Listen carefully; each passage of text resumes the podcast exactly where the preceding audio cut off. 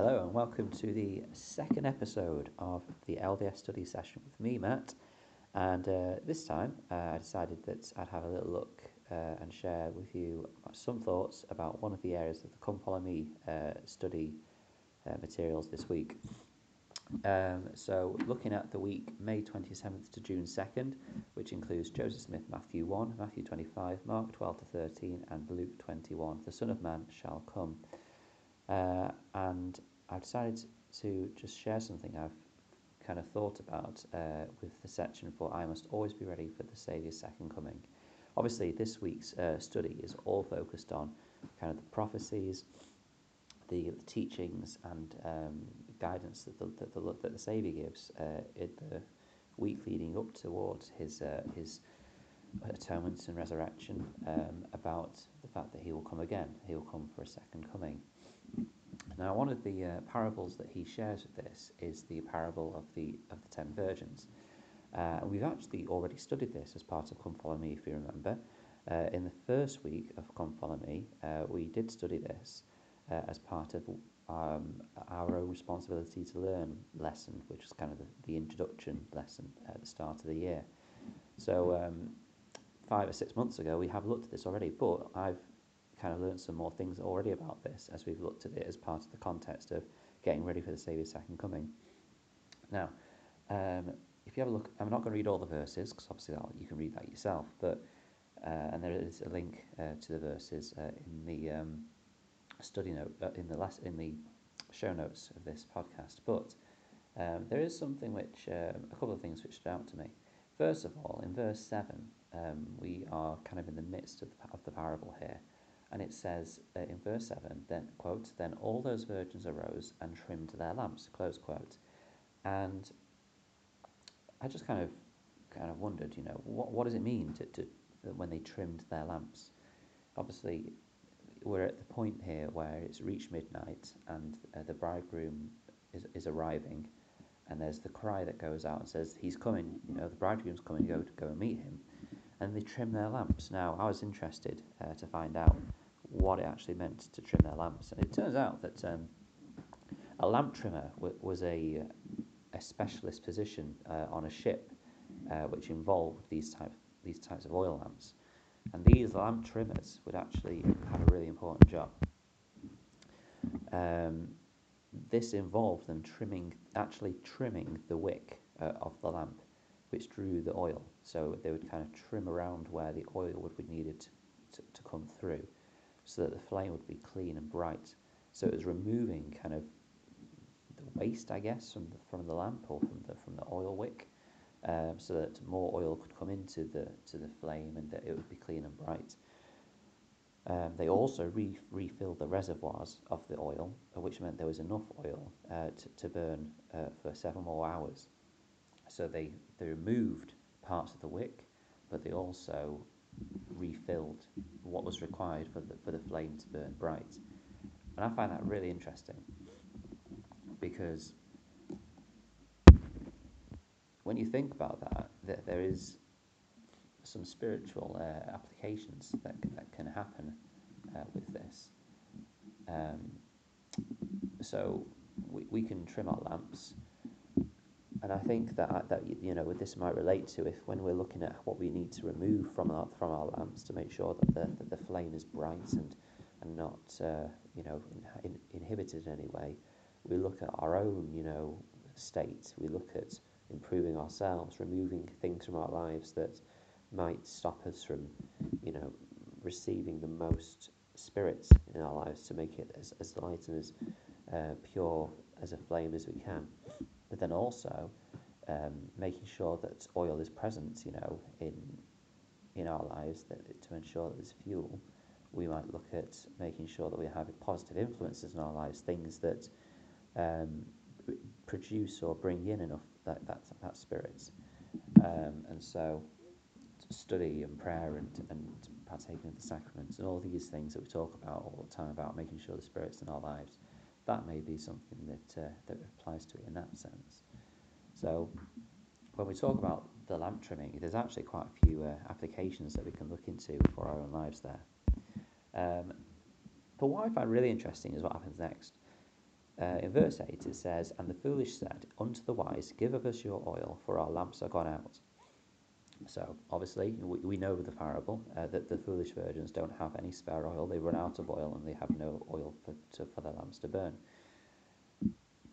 They, in essence, have not got enough spiritual um, things or things filling their, their lamps to, to, to keep burning their, their, their flame of their faith, if we apply that to the spiritual context.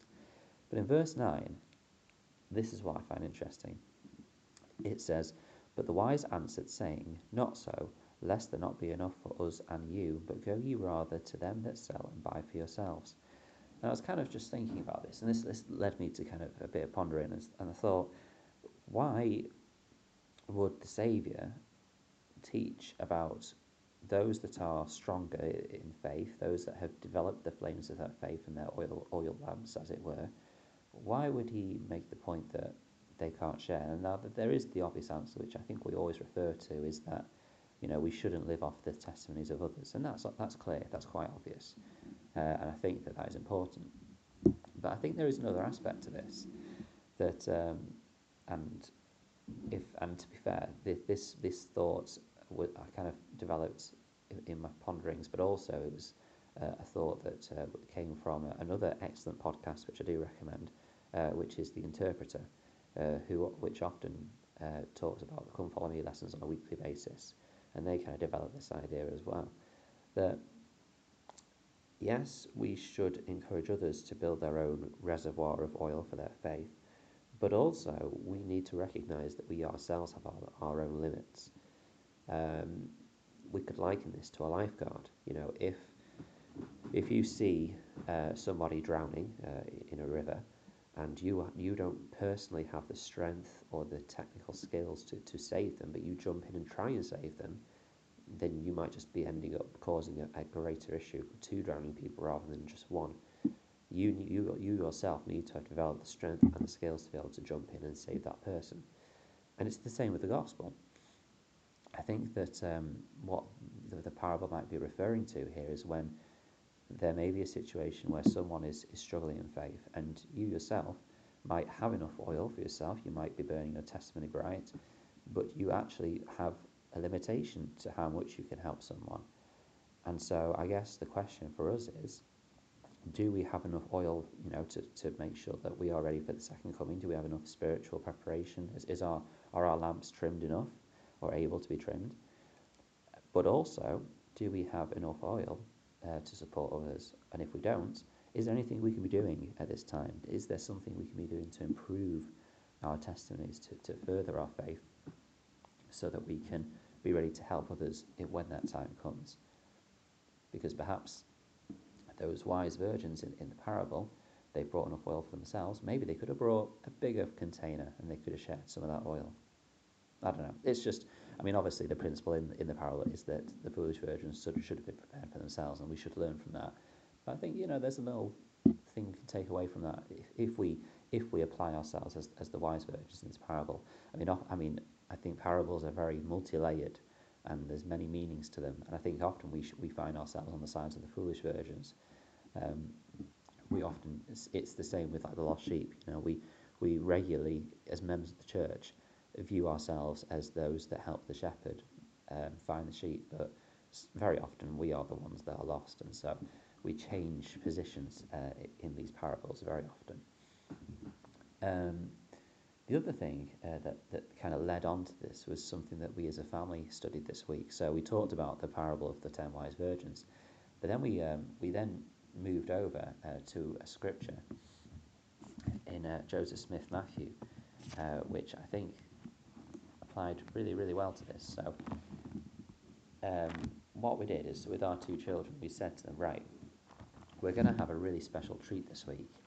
Uh, but the thing is, is that we don't know when this treat will come because I think that one of the most difficult things in teaching children is obviously their concept of time is very different. You know, a six and a four year old, their concept of time is, you know, in two weeks, that's forever. Um, whereas for us, that might not be a very long time now. You know, we've, we've lived more weeks than they have. And so to try and teach them the concept that the Saviour will come again, but we don't know when, is very difficult, uh, I think, for children. Uh, and so we gave them a, a special coin each, which is basically a 10 pence coin. But we gave them a special coin each. And uh, they, um, they were told, right, you've got to keep this coin safe for some point in this week. And at one point in this week, we're going to say, right, it's time for a special treat. But to have that special treat, you need to return that special coin, which uh, ironically is kind of linking to the parable of the talents, although we're not expecting them to kind of go out and do their own business. Um, but we'll, we won't talk about that. Let's not confuse them. Um, you've got to bring that coin back, and you can have that special treat. Now, we haven't actually done the special treat yet, and I'm, I can see where one of my children, my daughter, put her coin and it's still there. So hopefully she'll be all right. I hope my son has put it somewhere where he's going to remember because I don't know where he actually put it. Um, so we'll see how that goes. But um, the principle being being prepared for that time that we don't know uh, when that amazing event will happen. I mean, it's going to be some ice creams, which for them will be probably as amazing for them as talking about the second coming at this point. Um, but you know, it's uh, it's something to look forward to. But then we, we kind of hit hit those coins. I know where mine is, fortunately. Um, and then we talked about treasuring that coin keeping it safe. Um, how do we treasure up the Word of God? In Joseph Smith Matthew, uh, chapter 1, verse 37, it says, And whoso treasureth, treasureth up my word shall not be deceived, for the Son of Man shall come, and he shall send his angels before him with the great sound of a trumpet, and they shall gather together the remainder of his elect from the four winds, one from one end of heaven to the other. And I think, you know, this generated a lot of great discussion about, well, you know, we, we're keeping this coin safe. You might check it every now and then, make sure it's there. So what, what does it mean to treasure up the Word of God? We had a great discussion about, you know, protecting it and keeping it sacred and, you know, reading it, but then sharing it with others as well. And actually, that came from my son, which I thought was really, really impressive. You know, he talked about how, yeah, we need to look after it, but we we need to share, we need to let others know about it and how important it is to us. And I thought that was brilliant. That was spot on. Um, but yeah, it, it, was it was great, and actually, it's even led to a discussion about the second coming and about, uh, you know, what would we do if Jesus came to our home, you know, today? It was, and you know, I think this come and follow me experience has been amazing. Obviously, I've learned so much about, like, for example, the parable of the ten virgins and a deeper meaning of it, but also just to see my children learn from the same things we've been learning has been part of the joy of the experience of this uh, program. And uh, one of the things my daughter said was, "Oh, if Jesus, if, if Jesus came to our house, then I'd want to make him dinner." And "Oh, what, what would you make him? What what what dinner would you give him?" And she said, "Oh, chicken nuggets. That's her favourite thing to eat." Uh, and so we started talking about our favourite foods and things like that. So uh, it's just it's just been a joy. It really has. Um, anyway, that's it for the, for, the, for today. I am hoping to keep this as a daily entry, but I mean, obviously, some days might not happen. Um, so if if you have chosen to listen, thank you very much. Uh, you uh, please please share your thoughts on on Twitter uh, on at at uh, sorry at Matt S Roberts ninety. And if you have any thoughts on uh, what was shared today, or if you have anything that you want to share for any future uh, um, episodes, like if you found something in your study that you really liked and you want to share it, I'll I'll happily study it with you and talk about it because that is really what I want to accomplish from this, building my own faith because I'm selfish, uh, and also because I want to share what I've found with others as well. So thank you very much for listening, and until we meet again.